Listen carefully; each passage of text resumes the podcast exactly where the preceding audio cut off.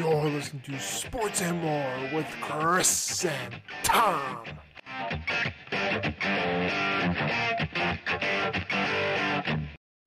Welcome back. It's the guy with the face for radio and the voice for a silent movie. This is the XFL recap show with Chris. Welcome back, everybody. Good to be back. Yes, different intro. I actually took the time to write down a script instead of going off the top of my head. We had some things planned out. It's actually going to flow a little bit better. Uh, it takes a little bit of time for me to get things going, especially when I just want to start talking and recording my XFL stuff. But I've taken the time to get some things down and under control. I will eventually get an intro and outro for the XFL only stuff, but I do not have that as of yet. So we're still doing the XFL, the uh, Sports Markers and Tom intro, but we will get there eventually. But let's get into what happened in week six. Chris has some gloating for this episode. He was there will be Chris is very happy about what happened. He predicted most of the things that would happen. He was wrong about one of the things, but he's happy generally about what happened. Sort of happy. Happy he was right. Not happy about who won some games, but let's get into it. Week six results for the XFL. In the first game, we had the Sea Dragons go up against the Guardians. I told you, give me the Sea Dragons by at least 10 or more.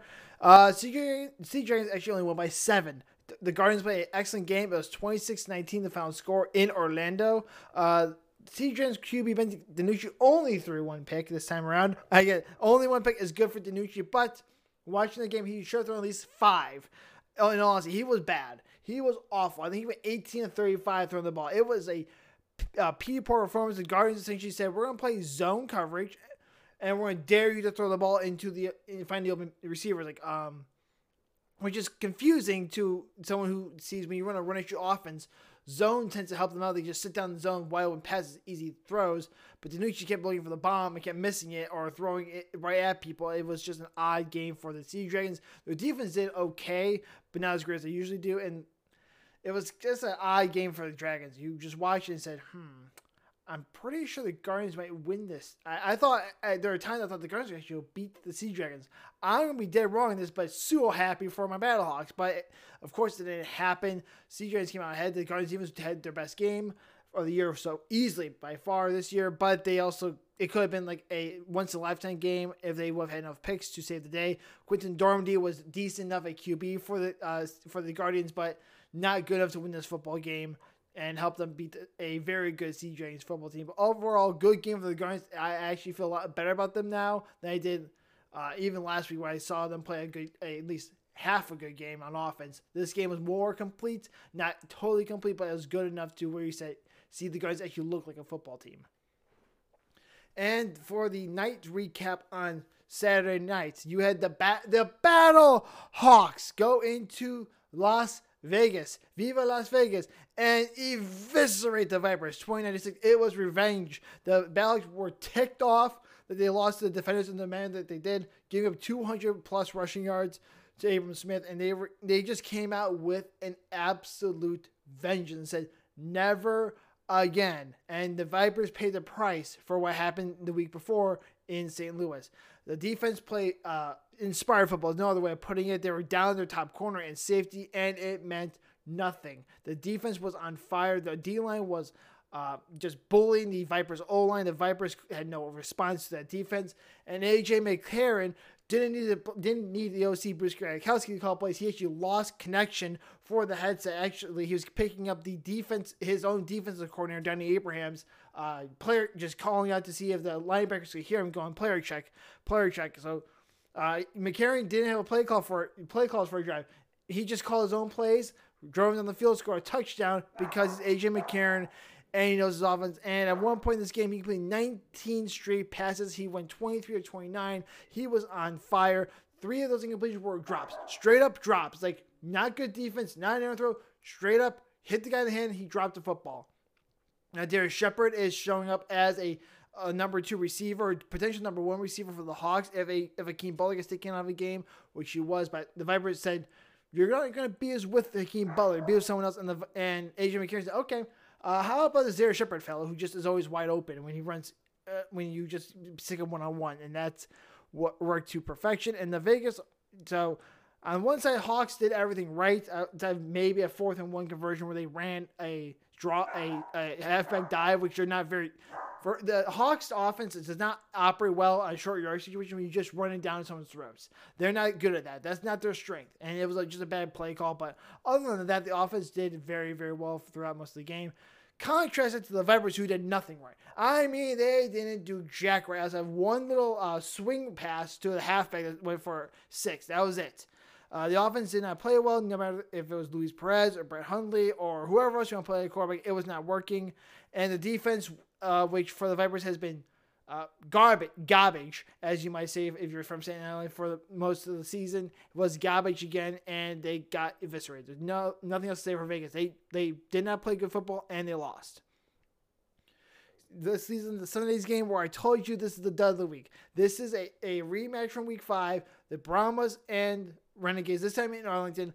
It was a bad game first time around. It was a bad game second time around. It took them a quarter and a half to get more points on the board than quarterbacks played. I'm there were four quarterbacks played in the first quarter and a half. It took them that long to get six points on the board. It took forever. It was slow. There was no offense. These two, it was who was going to make the defensive play to win the football game, and it turned out to be the Brahmas winning 15 to 9, despite playing a third string quarterback and a quarterback they just picked up on Thursday from the Roughnecks because their starting quarterback, Jack Coan, went down with an injury in practice, and their second string quarterback, who they were playing uh, last week as well, Sinnett, went down with an injury in the middle of the game against the Renegades as well. So they were down quarterbacks. They also lost Kalen Ballage for the year to a torn Achilles in practice this week. So they were down their star halfback, their starting QB, down three old linemen, down everybody else, and they, they still pull out a win against the Renegades because the Renegades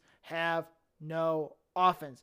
They went. They pulled the same thing. They the Renegades threw out Drew Plitt, Kyle Sloter, and it nothing. There is no difference between the two quarterbacks outside of uh, Plitt's got the better arm and Sloter can read defense. The problem is Sloter can't throw the ball down the field further than 15 yards, and Plitt can't find anyone open. The, the, the Renegades have no offense, good defense, no offense, and that is just a bad sign of things to come for the Renegades if they can't figure out how to move the football when they can't run the football. When they can't run the football, they're screwed. And it's it, the Brahmas and Renegades are one of those teams will will one of those teams will unfortunately be in the playoffs instead of Seattle or St. Louis, whoever makes misses it from the north, which is unfortunate because those two teams are better than the, are better than Arlington and San Antonio on any given day easily, pretty much every day. I would say they're better than those two teams, but unfortunately, we will have to have one of the, one of these two teams in the playoffs because Orlando is 0 6, so they got no chance. But I digress. I talked enough about the Brahmas and the Renegades sucking at football and sucking the life out of the season. Let's get into the game of the week. The game that lives up to all the billing, all the hype. The DC Defenders. It, sorry, I don't like DC. I'm trying not to boo them. I'm trying to be nice. But they absolutely hammered the Roughnecks 37 to 26. That score does not indicate how badly the defenders were beating the Roughnecks. They were slapping them silly around the field. Uh, they got they did their typical DC thing where they pl- do some extracurriculars during the play that no one notices except for the other team. The other team retaliates and they get ejected and get penalized. And all that just that's the DC way. They do that every time. You have to pl- you have to ignore them, but players can't seem to do that, and it costs them in the long run. And that's the Roughnecks just were out of sorts the whole game, and they just couldn't figure out what to do with the players, the officiating. It was it was they were having a rough time in DC. But what can I say about DC? What else can I say about them? They're the best team in the league. They make the least mistakes. They can run on you. They can pass the ball against you. They play good defense. There's nothing more I can say about DC other than they're the best team in the league. I still think the Battlehawks can beat them on any given Sunday, on any given Saturday, Sunday, Monday, Thursday, whenever. It's just that the Hawks have to play a clean game, which they've not done so. So shout out to DC, you're number one. Uh, good job. Thank you for being Houston and confirming what I said about Houston and Brandon Silvers because I told y'all, I told all of y'all about Houston and Brandon. I told you they were frauds. I told each and every one of you. If you listened to Chris, you knew this was coming. You knew the second Houston played real football teams, they would suck. I told y'all. I told y'all this. I was on it from the get go. I had to listen for three hours uh, uh or more because every game every game we they talk about the DC Defenders, Houston Roughnecks, the best two teams in the league going up against each other. And I kept saying, no, they're not. DC is the best. Yes, Houston is not the best team in the in not the same best team in the league. They are not. Stop it. Their four wins are against Orlando twice, Arlington, and San Antonio. They are being nobody. Stop it. I kept yelling at the TV, just stop it. They are not that good. Stop it. Uh, it's just annoying listening to ESPN talk about football because they. Uh, but then again, this is a sports station that doesn't know what a woman is, so it's hard to get mad when they don't know about football. So, but I digress. Uh, these it, it, Houston is was a fraudulent uh, 4 0 team. They were not that good. Silvers, as I told you guys, the second he gets pressure, he folds like a like a cheap like a cheap suit. Uh, he got benched for Cole McDonald because he was just that garbage into blitz and finding guys open and reading a defense. It Brandon Silvers has all the talent to throw the football. He cannot play football though. He can't read defense. He can't pick up a blitz. He can't execute a blitz. He just can't do those things, and he will hold back Houston every time because Silvers, when he has a little bit of pressure, folds up and he just has this, this vibe on. There's just this vibe with Silvers that I don't like. You can just, you just feel it when you listen to him talk, watch him move around. There's a vibe with Silvers you just don't get. Like AJ McCarron, great vibes. Jordan Ta'amu, great vibes. D'Eriq King, great vibes. Ben DiNucci for all his interceptions and things, good vibes. He's just got this chaotic vibe about him that, but not in the, the bad way. More or less, in he's like he's just gonna go out there and throw the ball wherever, and whatever happens, happens. It's not like he's chaos in the bad way. He's chaos in the oh, let's see what happens. And then even the Brahmas and Renegades, these are quarterbacks have good vibes. I know you can't quantify vibes, you can't tell what vibes are, but I can just tell you the vibes are not there with Brandon Silvers. But those that's what happened week six. You had Seattle win, called it. St. Louis win, called it. Brahmas win, didn't call that one right, but in my defense, those are two bad football teams, and it's hard to tell who's going to win that game when both teams suck on offense. And DC wins called that. So three and one last week, pretty good, making up for that one and three showing last week. I'm happier about it. Not so happy that the Guardians didn't pull up the upset or Houston they beat DC to help out the Battlehawks, but I digress. Let's get into the actual standings after six weeks because these have we're closing in on the playoffs. It's a 10 week season. There's only 10 games. We have four games to go. So playoffs are on the line in every single game, except if you're Orlando or DC at this point. DC, so let's uh, look at the North Division when it comes to the XFL. Number one in the North Division, Defenders at 6 and 0. They're undefeated, as we all know. They have a two game lead on St. Louis. Both of St. Louis are two DC, actually. So the Battlehawks are 4 and 2 right behind them, but both us are to the Defenders. So there's essentially no way St. Louis can catch DC unless DC falls off a cliff in these last four games, which I highly doubt unless they get hit by the injury bug and that's that's straight up the only reason why DC has no chance. That's the only way DC doesn't win the division and have the top seed in the playoffs. Battlehawks at second at four and two, followed by the Sea Dragons at four and two. So they're tied at four and two. The difference is the Battlehawks have beaten the Sea Dragons in week beat the Sea Dragons in week two, giving them that tiebreaker. So that the Battlehawks Sea Dragons uh, number two spot in the XFL North could come down to their matchup in I believe week nine in St. Louis, where the winner of that game could just clinch the two seed outright and be done with. It. If the Battlehawks win, they clinch the two seed. They could clinch the two seed and be done with it, but we have to wait a little bit to get to see if that is the game, the deciding game of the series, and who gets to go into the playoffs. And lastly, the Vipers at one and five.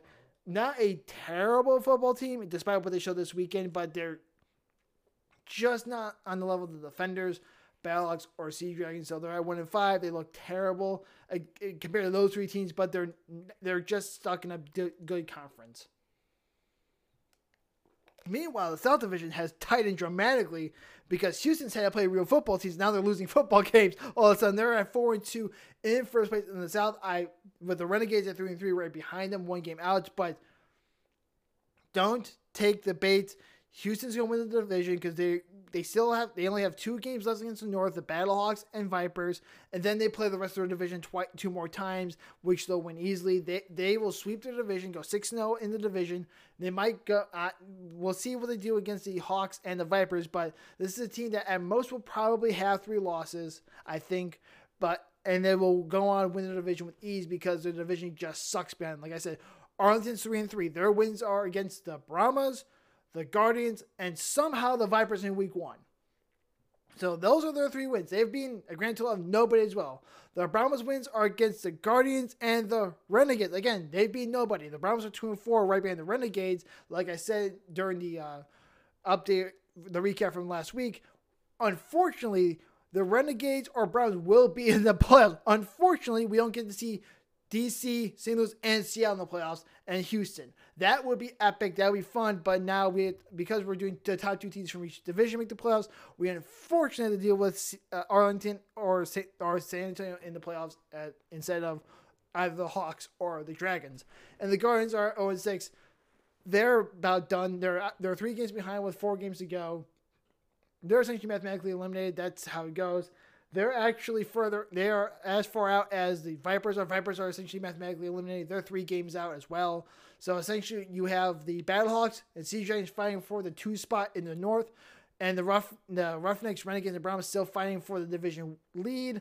Really, it's the Roughnecks to lose. I don't see them losing it. So essentially, the Renegades and Brahmas duking out for the two seed. So with that uh, excellent recap of what happened in week six and the divisions, how do the power how were the power rankings affected by what Chris saw this week? Well, I'm gonna be honest with you, not much because I got what I thought I was gonna get outside some uh, shocks from teams that made me question where I ranked them on this list. So number eight, Orlando, 0 and 6. They played an excellent game against Seattle, but they still don't have a win. You got to win the game to get out of the dungeon. And this is part. You got to win the game. You got to show me you can win a football game to get out of the eighth spot. The Vegas Vipers go down from six down. They're now at seven at one and five. They just played an awful game against St. Louis. This was their chance to show they can go toe to toe with a team, much like they did with Seattle, where Seattle had to come back, win at the last minute to with a 65 yard bomb to Josh Gordon to win 30 26. We needed to see if Vegas had that against St. Louis. They didn't. St. Louis just slapped them around all over the field, and it was just one of those moments where you realize there are levels to this. St. Louis is up here, way at the top, and Vegas is down here, way at the bottom. So Vegas drops because there's levels to this thing. Number six, the Brahmas go from seven to six, back up to where I've had most of the season. Uh, eh, not really most of the season, where I have them lately. Um, because they, they, despite all the adversity, losing their star havoc, losing their starting quarterback, have down, down three linemen, down everybody, they came out, got a win against Arlington. Kudos you guys. Uh, do I think Vegas could beat San Antonio? Probably. I don't know. San Antonio has a really good defense, and the Vegas Vipers have no defense. So maybe the no defense Vipers would help the Brahmas have an offense. It's one of those. It's hard to tell who would win that game. So I'm going to go the going to go the team I know can win multiple games against a team not named Orlando. So you get points for that. Where you beat someone who's not named the Orlando Guardians, you get points in this league. Uh, number five, still Arlington Renegades at three and three. Yes, they lost to San Antonio, but uh, Arlington does have that one win against Vegas. They, again, their wins are against number six San Antonio, number seven Vegas, number eight Orlando. Do I think Arlington is a good football team? No, I do not.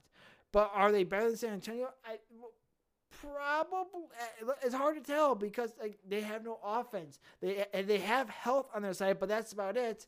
And that might not be enough if San Antonio figures out their offense. So I just don't know San Antonio can do that. I think they got a lot of help from Arlington with the sack fumble and that could be the only thing that changes that. That's the only reason why the Brahmas scored a touchdown that game. No one else scored a touchdown. There was just a bunch of field goals being scored. So it's one of those things where like I don't know who's better between the two. I still don't know. I've wa- I've watched highlights from the Week Five game, watched all of Week Six, and I still don't know who's better because they both equally suck on offense, and I and they both just don't give you any vibes of what that they know what the heck they're doing. So I'm sticking with the team with one more win, not because I have more of a conviction about them, but because I know they're healthier than the team at number six. At four, where I've had them for the last, I don't know, three weeks now, Houston Roughnecks, four and two, because I told y'all they were fake phonies at four and oh. I told y'all, I told y'all, I will keep saying, I was right. I was right. Houston stays at four and two because they have faced two real teams in DC and Seattle and lost both times. Number three, Going down for number two, the CLC Dragons, because they didn't look good against Orlando. I'm telling you, Orlando should have won that football game because Seattle played that bad on offense. If Orlando was a slightly better defensive team and a slightly better offense, like Houston Roughnecks level team, they would have won that game. Well, it's hard to tell. because Houston lost and Seattle did the exact same thing, same thing to them. If Quinten Dormady, it's hard to like I said, it's hard to tell because Orlando has a better quarterback, I think, than Brandon Silvers. Was hard to tell because the guards just aren't that talented, and they're just not that good on defense. It's it's. Uh, I just don't know. Seattle didn't look good against Orlando, and it kind of jades me, in my opinion, because everyone else that's gone up against Orlando has beaten them rather handily outside of Vegas, who beat them by three in a shootout. So essentially, they play a, a Vegas level game, except worse because Seattle kept Orlando in the game by throwing picks everywhere. So Seattle moved the ball well. It's just that Ben DiNucci is Ben DiNucci, and Ben DiNucci will Ben DiNucci by throwing the ball to everyone on the field, including the other team, for to, to try and get completions. Number two, going over number three, is the Battlehawks because they went up against a lesser foe, foe and did what you should do, and that is shellac them and say, okay, we've lost this DC twice, and that's it. And both times we had chances to tie the football game, and then we just couldn't pull it together to finish the, the comeback. We know we can beat DC. We will show you we can beat DC by running the gosh darn table now and shellacking everyone who gets in the way. I liked what I saw from St. Louis. They showed up and said, Never again will a team do that to us. We're coming for you, DC. We want you one more time. And I like the vibes out of St. Louis, especially with AJ McCarron at quarterback. And number one, DC defender six and zero. That that that garbage, that that toxic East Coast uh, franchise is its best team. They don't make mistakes. They run the ball well. They pass the ball well. They do everything well. And they do special teams well. They're just the best team. I got to give it to them. They have done their job. Way to go, DC. I still don't like you. Now let's get into the QB ratings because uh, actually nothing changed on that much. It's actually kind of shocking when I look back at like I don't have any movement on these because well nothing changed my mind these, I didn't see anything change my mind. I saw a lot of confirmation of what I've been seeing the whole year, but I didn't see anything that would say I should put this guy above this guy or this situation above this situation because I just didn't see it. Uh, at number eight, I've just put San Antonio QBs on that line I don't know who's the QB at this point. They all suck equally right now. So San Antonio goes to it says at eight with their QB situation because it's just awful. Whether it's injuries or just playing backups or not having offense. I, San Antonio is just the pits at quarterbacks.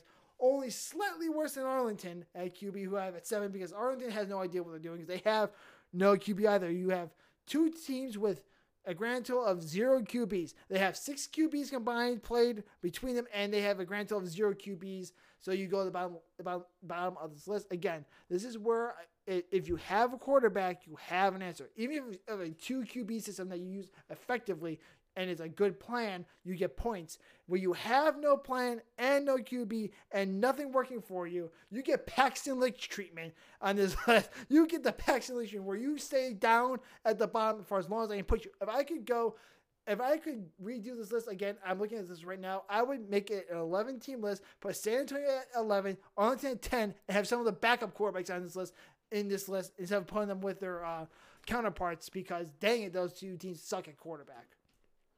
Okay, but I digress. Sorry. I get very, very heated when I see bad QB play, and it's just so blatantly, obviously bad. Bears fan, I have scars from it. It just is what it is. So at number six, I've got Quinten Dormady for the Guardians. He did exactly what I thought he was going to do this week. He played actually a pretty good game. If it was a little bit better, he will be in Seattle. If he's just a little bit better, he will have won that game. But he's still trying to figure it out with a uh, but the uh, QB coach Shane Matthews is still trying to put together an offense after having to sit and watch Paxton Lynch for four weeks do nothing. They are trying to piece together an offense at the last second and maybe win a football game. Yeah, five on this list: the Brett Hundley, Luis Perez, or Luis Perez, Brett Hundley, however you want to put it, Vegas Vipers offense, because it's. I have more film on them than I have on Dormady. I only have two games of Dormady. I have more film of Hundley and Luis Perez, where I've seen them play well enough to win games more consistently outside of this past week where they just got shellacked by St. Louis. And and I know there was the old the uh, monsoon in Vegas where they didn't do anything right. That was a monsoon. I'm going to give them. I gave them a pass on this. Looking back on it, was too harsh. Back in my week uh, my week two recap. So I'm being kinder to them. I, to remember they had a monsoon game that shouldn't really count against you when you're ranking quarterback. So If Dormady has another good game and they have another step back, I'm going to move Dormady up. That's just how it goes. I've I'm just trying to give the benefit of the doubt to, to the guys I know who can do it versus the guy who's had two weeks to do it. And just that three weeks is usually a good window to see, okay, it's a trend now. Two weeks, not really sure. Three weeks is a trend. F4 still on this list. F4, the Silvers McDonald combination, because as I told all of you, I don't trust Brandon Silvers. He cannot handle pressure. He does not have the good vibes of a leader. He does not throw the ball well when there's everyone covered. He can't read defense, but he's better than the rest of the bums on his list. So they, they go up to four, and McDonald actually looks really, really good for the Roughnecks. He looked excellent.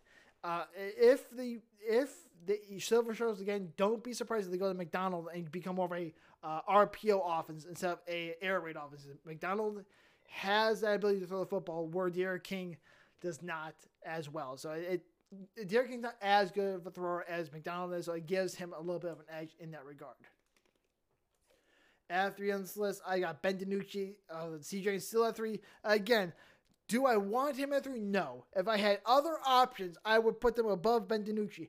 But he somehow gets wins despite throwing the ball to everyone but his own team. It's like the Brett Favre conundrum at quarter. Uh, sorry, allegedly. I got to quote the Pat McAfee show. I gotta say allegedly now because I don't want to get sued by Brett Favre. so uh, allegedly, DiNucci has a problem throwing the football to the other team. Allegedly, allegedly. I could be mistaken. I could be wrong about that, but uh, uh, DiNucci has a Brett Favre, a, a Brett, alleged Brett Favre problem when throwing the football to the other team. Uh, he throws the ball all over the place, and by all over the place, I mean at the ground, at the sky, at the receiver, at the corner, at the ref, at the at the the um, goalpost. He throws it to everywhere, all at once, and sometimes it's great, and sometimes it's just you just scratch your head and go, "What the f is this guy doing?" So he's at three because I trust him more than Silvers, ironically, because at least I know what I'm getting from DiNucci, and he will at least still have the confidence vibes of I'm going to get this job done. Where Silver sometimes just goes into shell. And I'll take the guy who has the confidence despite being chaotic.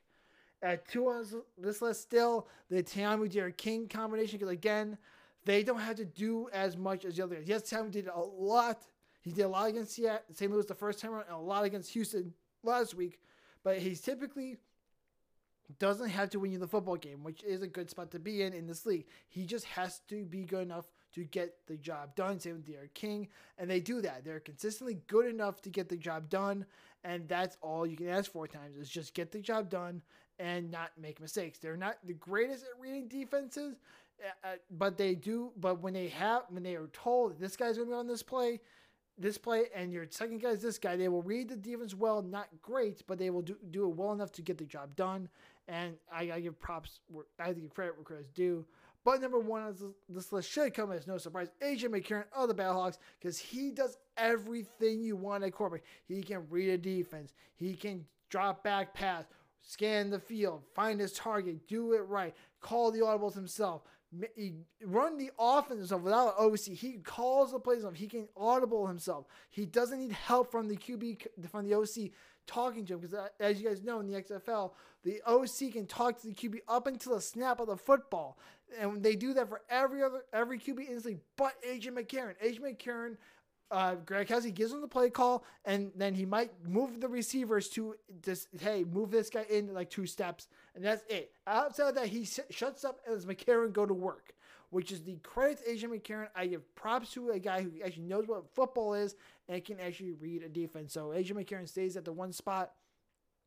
Like I said, no movement in QBs. Everyone stayed where they were, except for my disdain for Arlington and San Antonio just keeps going down keeps increasing because they just have no QBs, and it's just sorry to watch. And I I'm still befuddled by what to do with DiNucci, Silvers, McDonald, Hundley, uh, I Quinten Dormady. I did that that group from three to six. I have no idea what what to do. I. As I said, I would love to move DiNucci down to six. I just can't do it because he at least wins football games. I just can't do it.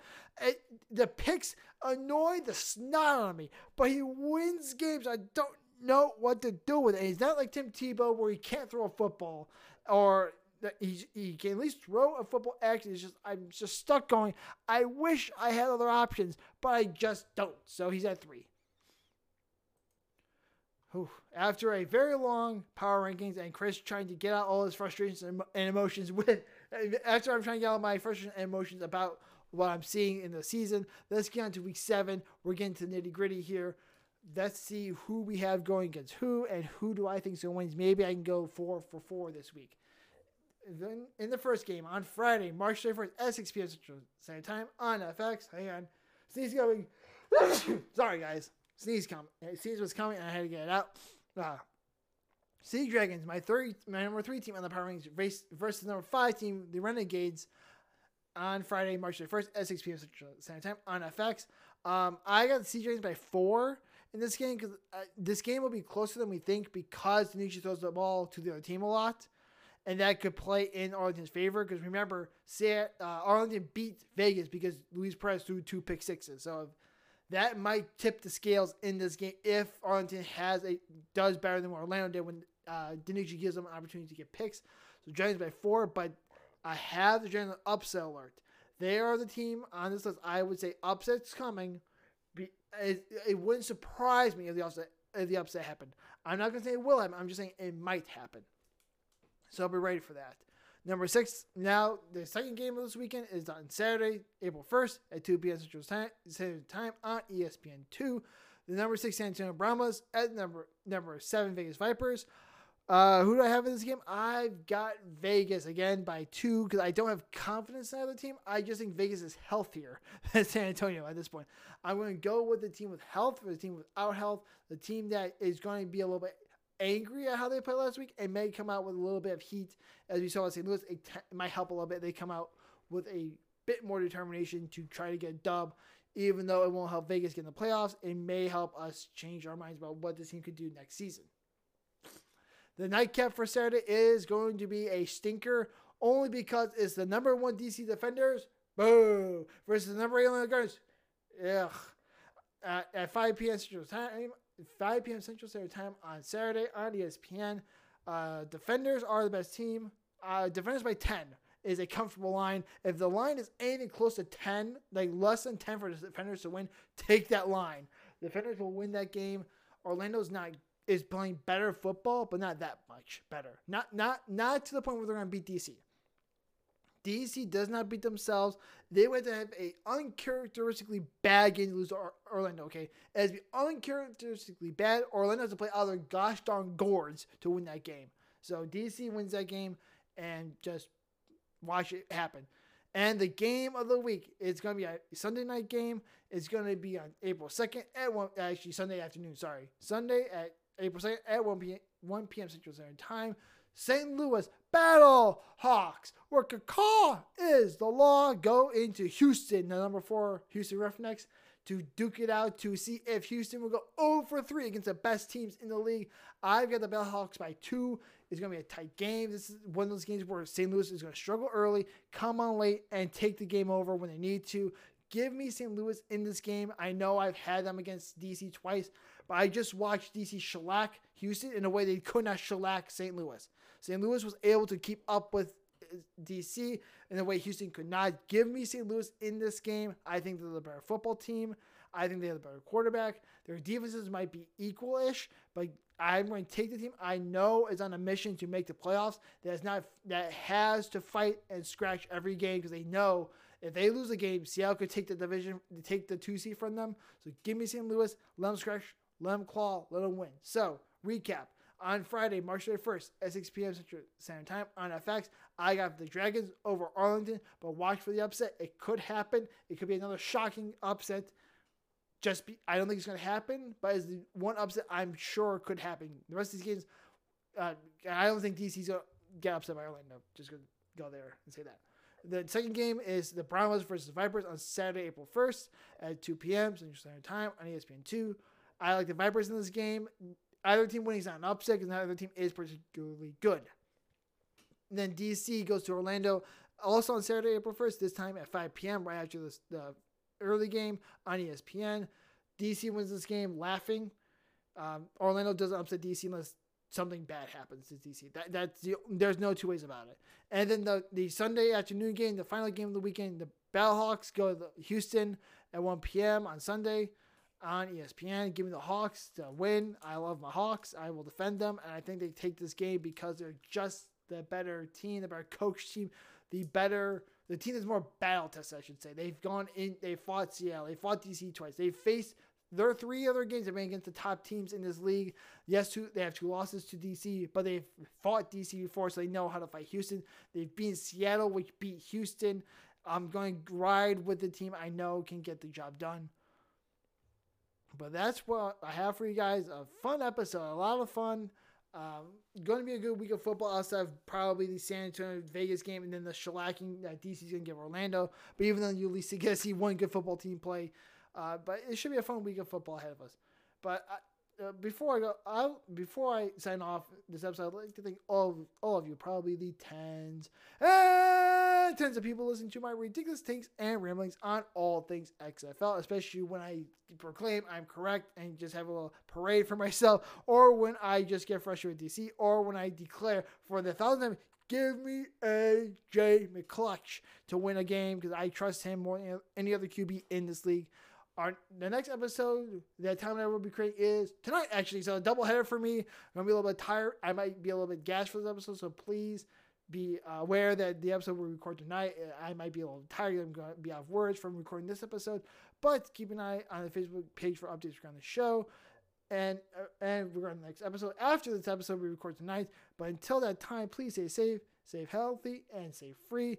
And remember, in the XFL, caw is the law.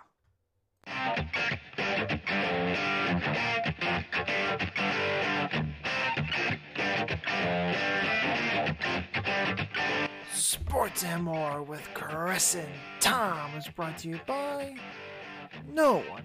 All non-original thoughts and ideas were properly noted during each segment.